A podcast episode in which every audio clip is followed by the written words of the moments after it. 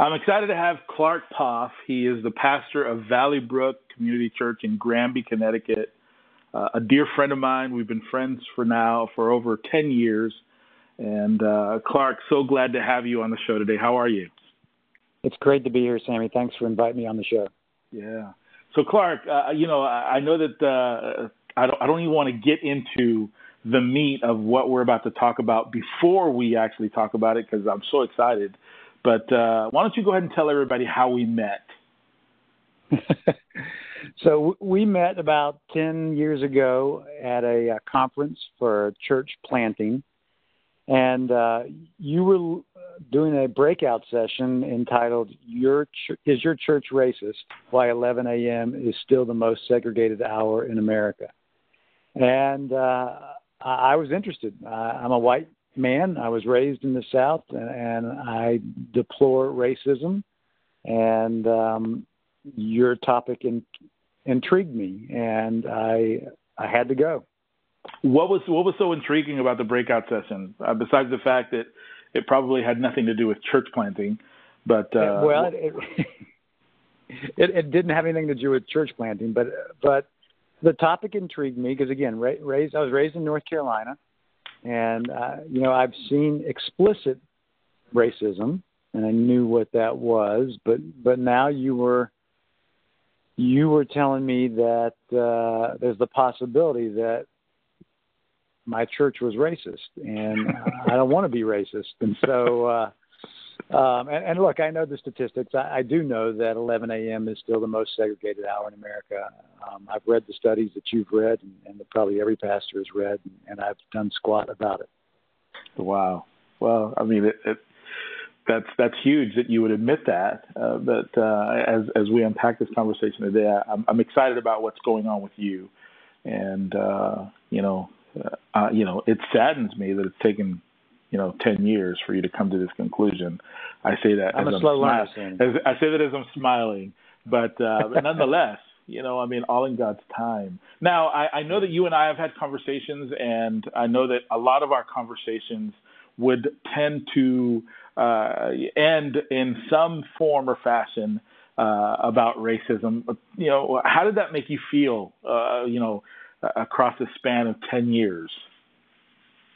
Uh, well, I had I had multiple reactions. I mean, you know, our friendship is both deep and wide, and so we have a, a great deal of relationship trust. And and you would challenge me by things you would say about racism because I never considered that I had a part in racism, and and yet, uh, you know, over these ten years, we've watched things unfold in our country um, over those 10 years and, and before, uh, you know, that have, that have troubled me. And, and as a white man, I have, I have struggled to reach across the, the racial divide. Um, but you and I, you and I connected and yeah, you, you had a way of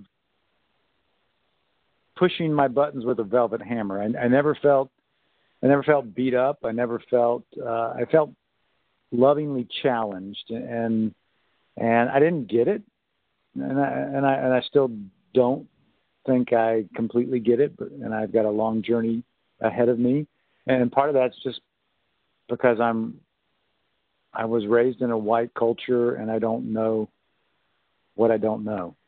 Mm. I know that uh, you know this this story. I, I tell it everywhere I go. Uh, I would love for you to tell it uh, because sure. I'm kind of bored in how I tell it. But uh, you and I went to a a, uh, a biennial meeting. We were both serving on the board of overseers for the movement that we're a part of, which will remain uh, nameless for now. And um, but I, I remember we were in the lobby of the of the place where we were attending and I said, Clark, let's do this social experiment. And so I, you know, I, I and I think that that was probably the first time that you saw uh, the things that uh, that I would explain to you. But uh, would you mind telling us that story about sure. what happened? Sure. Yes, we uh, we were at this meeting. It was uh, attended by hundreds of uh, Christian leaders, both uh, lay leaders and uh, pastors, and um, we're at this this huge church, and um, you know when you proposed the idea to us, we were already sitting down on a bench outside of the entrance to the church, and uh, I, I know you knew what was going to happen, but I didn't believe it.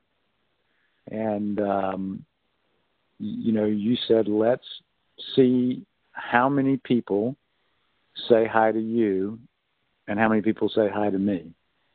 And um, you know, I, I understood the implication was, "Hey, you know, you're white."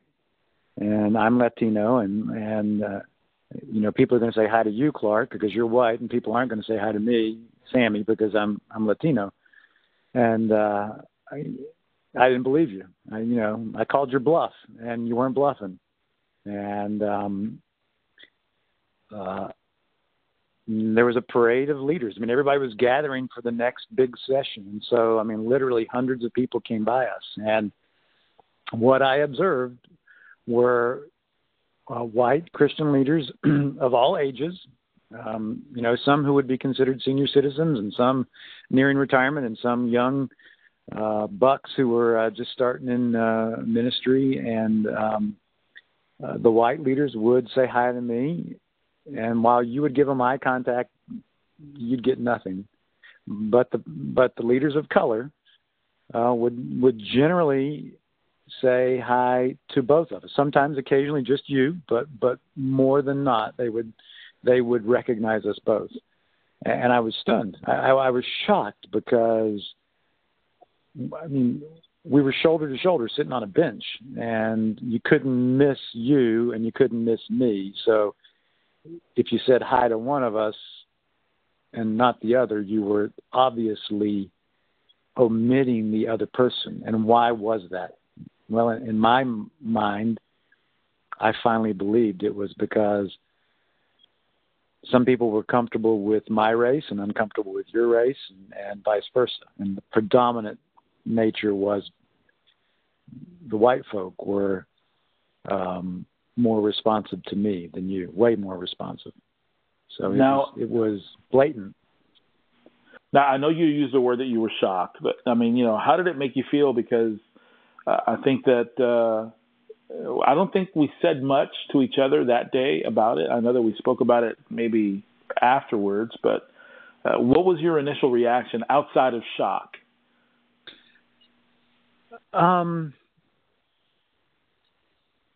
uh, you know, candidly, I don't think we, you. I don't think you've ever asked me this question, and so uh, you know, I just sort of filed it away, Sammy, because it I didn't know what to do with it, and I, I again on this journey of discovering what it means to be white, I didn't really understand then. I didn't understand that what you were experiencing was something you experience every day. I, you know, honestly, contextually, Sammy, for me, that was that was a isolated incident, and now I know better. I know it's not an isolated incident, but so for me, in you know, I said I've said it before. I don't know what I don't know, but but what I what I what I'm coming to terms with is that I don't. I've never understood that as the majority race in the United States that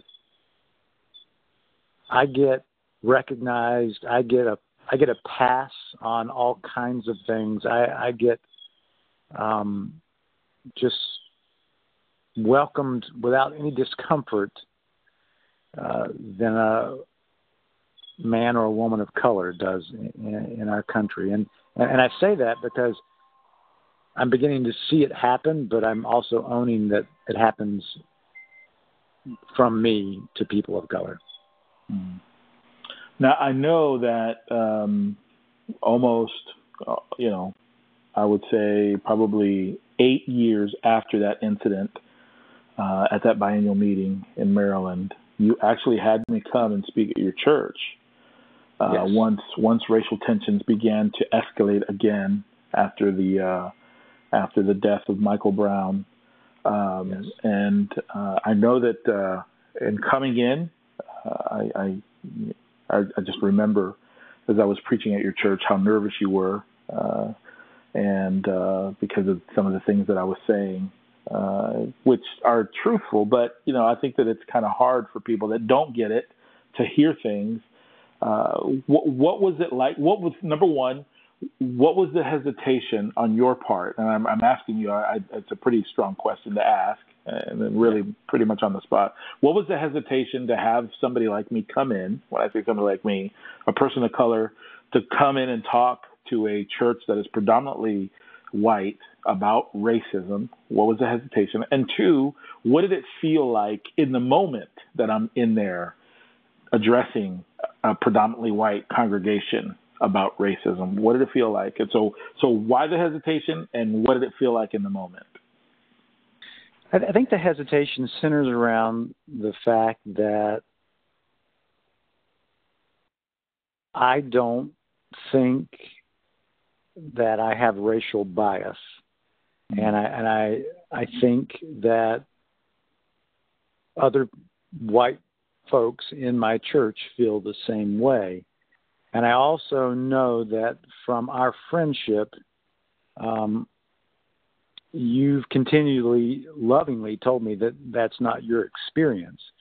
And, you know, I, I, I told you long ago, I said, you know, the first time I met you, I just, I thought you were, you know, just a, an angry Latino guy. and, uh, and I, um, you know, but God just kept drawing us together and, and there was a, a, friendship there, and so we developed a friendship of, of trust that you know you have cared for me and loved me through my journey, and uh, so I trusted you, and I also knew that I knew that you had experiential capital that I don't have. I don't feel qualified to speak about race because I'm a white man, and I haven't. I, I know enough to know that I haven't experienced what you experience, and so I don't feel qualified. You know, we were preaching through Galatians that entire summer, and there's that passage in Galatians says, you know, we're neither Jew nor Greek nor male nor female nor slave nor free, and, you know, and it's all about inclusion. And um, knowing what had happened in our country in the previous 12 months, and, and you know, you know the whole thing and, and the Dallas shootings happened just like weeks before you were scheduled to come, and so it was a, to me it was a God thing, which only reinforced again I'm not qualified to speak about race because I'm part of the majority white culture in the United States. I don't, I don't get it. Yeah. Now I know that recently you have uh, you have joined a group in your area uh, yes. of uh, local pastors, and you guys are actually uh, you know dealing with this issue of race, and you're you guys are actually reading a book together. And yes. Uh, tell us a little bit about about that. Tell us about the group. Tell us about the demographics of the group, and tell us about the book that you're reading, which will lead us into a conversation that you and I had yesterday. Sure. So uh, I'm part of a group in the greater Hartford, Connecticut area, and put together by a, a ministry called Urban Alliance, trying to get the, the purpose of Urban Alliance is to try to uh, facilitate relationships and between uh, the suburban churches and the urban churches, and you know there's obviously a racial divide there, and um, so I'm a part of that. And and actually, this book was referred to me from uh, another pastor that's not even a part of this group. Um, but the first topic we're taking up in the group that I am is on racism. But but this pastor referred this book to me by Debby Irving, and it's called "Waking Up White and Finding Myself in the Story of Race." Uh, this woman uh, obviously is white. She grew up in the suburbs of uh, Boston, She's, uh, to my recollection, she's uh, in her late 50s. I'm in my mid 50s, and, and I started reading this book, and her experience is my experience. I mean, I mean, so much of what I read in there, I identify with, and what I've come to realize is that I don't understand that my skin color grants me entree into places that you wouldn't get entree into. I, I'm I'm given a pass because my skin color is white and the majority culture is comfortable with that and trust that, and, and they don't trust the skin color uh, of people that are Latino or African American, and I I just didn't know that about when people meet me as a white man and see that. And it's it's so much it's so eye opening to me. Um you know from everything from the GI Bill after World War II to you know to going to the bank and getting a, a loan or a, you know a second mortgage you know I've never faced any roadblocks and you know part of that I just thought was because I'm I'm a uh, you know responsible person. I had never never considered that possibly it had something to do with the color of my skin. Hmm. Hmm. So I, I know that yesterday you called me after I guess you know uh, being challenged by reading this book. What uh, what what what happened? What what's what? It's like somebody flipped a switch and so, what what was it that happened as you were reading this book that you know we spoke yesterday? I remember yeah. uh, probably for uh, you know it was it was more than thirty minutes. I know that. And uh, but what was it that impacted you the most? I, what impacted me the most was I, I saw the the racial context that we live in in the United States that gives me a pass because of my color and may not give you a pass because of your color. And what I also realized that I'm I'm part of the problem.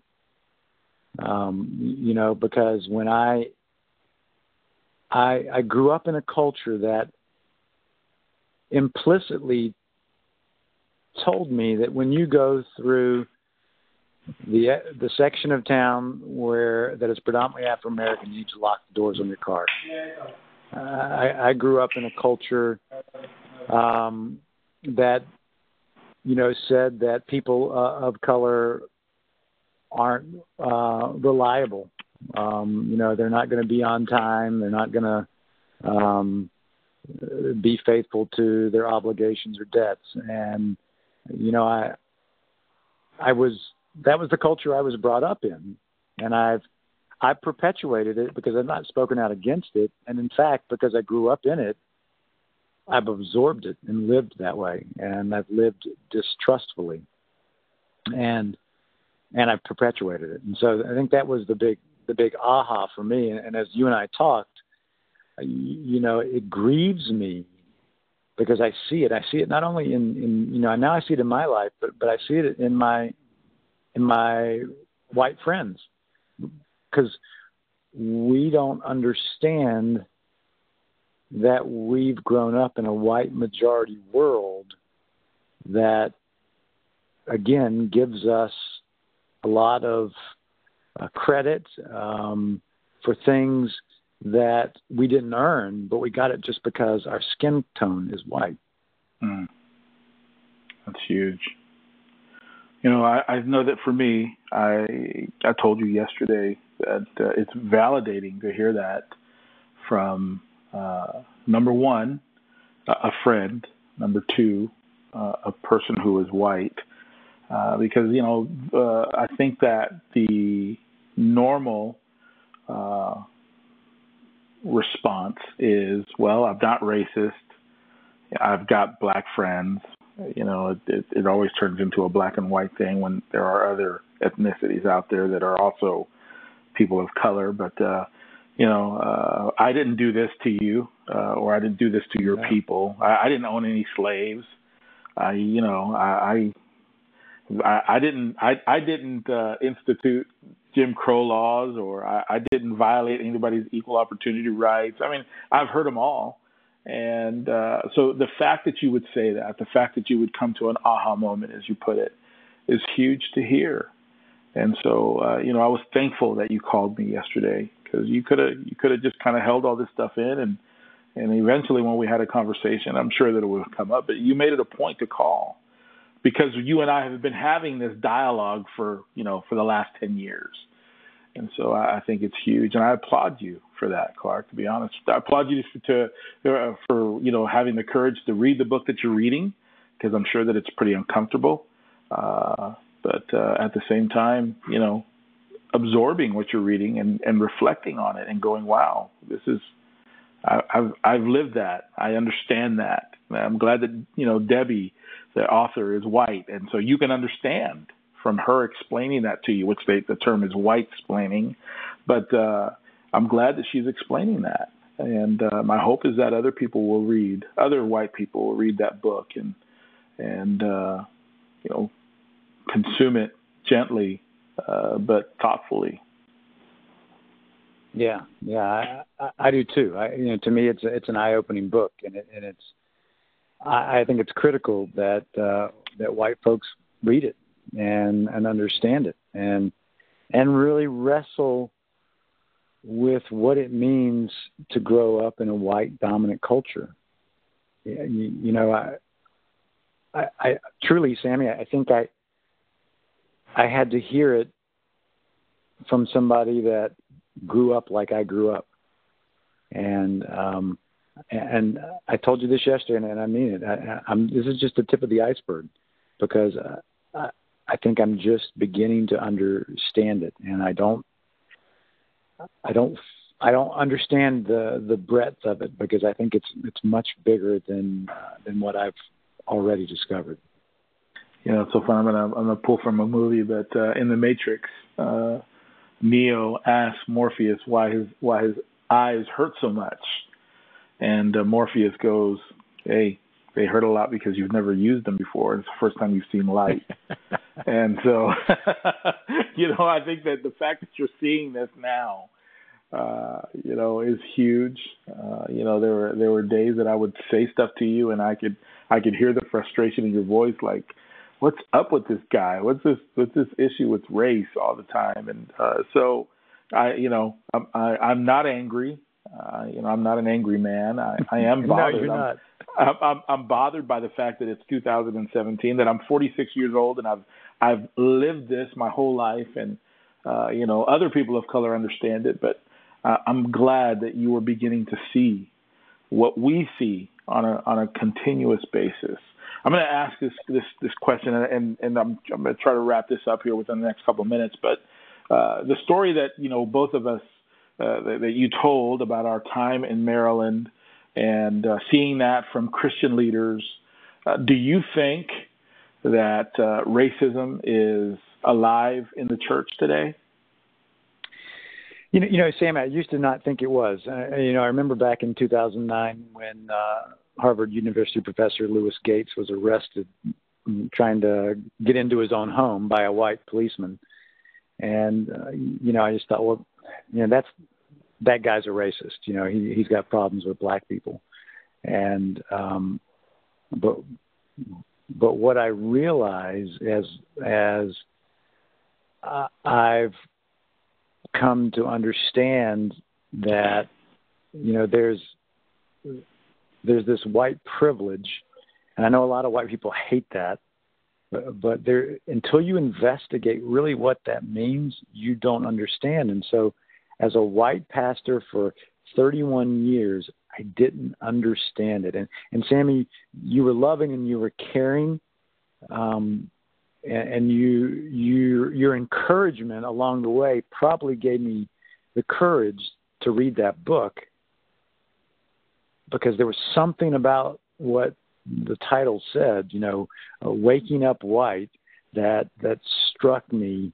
um, as you know, there's something that more there that that I need to understand about myself, but we just don't understand the culture of our brothers and sisters of color because we grew up in a white culture and and unknowingly we perpetuated the this whole idea of the differences between races. And so I, I believe yes unfortunately i believe that there is racism in our churches. And we're not going to be able to deal with it until we begin to understand what it's like to grow up in a culture that perpetuates this. Because I didn't see it until I read this book and now I see it and and uh, my eyes have been opened and they can't be shut anymore. Hmm. I'm going to ask you one last and this is the bombshell question. So uh, as you hear it, I know that you'll probably answer trepidatiously, but I'm going to ask it nonetheless. The movement that we're a part of actually did a survey uh, to see how diverse, or I'll, I'll even reword it, uh, if there is an issue about racism in our movement. And uh, it was done over three years ago, and there really hasn't uh, been anything done with it since that survey was done and since the results have been given back. What do you think that says uh, about this issue concerning our own movement that we're a part of? Sure. The lack of response. There you go, asking me uncomfortable questions again. so, uh, this is what I what I think it means until you know we live in a in a predominantly white culture and while I believe our movement has um, really reached across the racial divide I don't think we've done enough self introspection to understand what it means to live in a white majority culture and you know while the study did some things to probably validate feelings. What I think is missing is uh, a real conversation that, that really can't be accomplished through a, a study that deals with you know multiple choice questions or, or even questions that are written down uh, in their entirety the answers are um, it, it, needs to be a live conversation uh, on top of that, it needs to be entered honestly into uh, with some self uh, observation and a lot of prayer. And so, mm-hmm. you know, that would be my hope for honestly uh, for all uh, white majority Christian movements in our nation and around the world, quite honestly, because in, until we understand, you know, what we absorbed growing up, we won't understand the, the things that we learned that were part of our culture that that quite honestly are bias against people of color. Mm-hmm. Mm. Wow. Well, Clark, I, uh, I, I do this with uh, all the pastors that are part of the show. Would you pray? Uh, would you pray for um, our white brothers and sisters that uh, have not realized what you're beginning to realize. Uh, that uh, as they see this, as they hear words like white privilege or white supremacy or uh, you know terms like that, that they wouldn't get defensive about it. Because uh, I don't, I don't think that the majority of people uh, are, the majority of white people are. Number one, I don't think that they're aware of the fact of white privilege uh, or uh, white supremacy. And when I say white supremacy, I'm not talking about like neo Nazis or the alt right movement. I'm talking about that we do live in a culture where there is white supremacy. Uh, you know, white yes. White culture is dominant culture, in, especially in America, in the West. Uh, and so, uh, you know, that, that there wouldn't be any defensiveness, but that their eyes would be open in the same way that your eyes are opened, and that somebody would walk with uh, you know, maybe uh, people of color would surround white people and walk with them the yeah. same way that I've walked with you, the way that we walked each other with each other uh, over the course of these 10 years and patiently deal with each other because you've been very long suffering with me in times where I have been angry uh, about things and I've you know vented towards you know to you about things that bothered me and yeah. you you were gracious towards me so I think that it's a it's a it's a mutual reciprocal relationship that needs to be forged there would you would you mind praying for both your yeah. our, our yeah. white brothers and sisters and then our, our our our brothers and sisters of color that that there would be patience on both sides Yes, it would be my honor and my privilege. Father, as we come here and have this uh, conversation about race, when we understand that it's it's more complicated than than we see, and and Lord, I do pray for uh, for our white brothers and sisters that, that that they would do some some introspection and they would understand that they were raised in a culture where uh, you know they got passes on lots of things that our brothers and sisters of color don't get that they got um, privileges that that they didn't get. That, that we would begin to understand that that we learn things from mom and dad that that they didn't necessarily do intentionally to be racist, but it was just part of being part of the majority culture. So open open their eyes to that, Lord. And Lord, I, do pray for our brothers and sisters of color that that they too, Lord, would would uh, would come alongside our brothers and sisters that are white and, and understand that that for some of us, we just don't know what we don't know. And it's not because we're overtly racist and, and not because we're intentionally trying to be uh, hard to get along with, but it's just that we don't know. And and sometimes it, it, it takes a brother or sister of color, you know, giving us grace, and sometimes it takes a brother or sister that's white to, to sort of open our eyes. And so I, you know, I'm privileged and honored, Lord, to to have this relationship with Sammy, and and you've done a, a work in our relationship and our friendship, and and brought us to this place where uh, you're doing something. You're finally breaking through my thick head, and so I pray, Lord, that you would help that happen for all of us. If, if Lord, we're going to break down the walls of racism, it's, it's going to have to happen one person at a time, one one Christian brother, one Christian sister at a time, regardless of color. And I pray, Lord, that you would do that and that you would do that quickly. We pray this in Jesus' name. Amen. Amen. Well, Clark, thanks so much for being part of the show. Thanks for your your your bravery, your courage to uh, read that book and to uh, answer some of my questions today. And I know I threw some some pretty tough ones at you. And uh, bro, I love you and I appreciate you. And you will definitely be back as we continue to walk this journey out. And uh, hopefully, we won't get lynched in the process. But uh, I, uh, I'm, I'm glad to be doing life with you, brother. So God bless you. God bless you too, Sammy. Thank you for uh, loving me along the way and having patience with me. And uh, it's my honor to be on the show with you. And I, I appreciate the fact that God has uh, put a call in your life and you will not rest. And uh, you've been long suffering with me, and um, that just bonds us together in a closer way uh, each and every time. So thank you for your grace. I love yes, you. Yes, sir. Love you.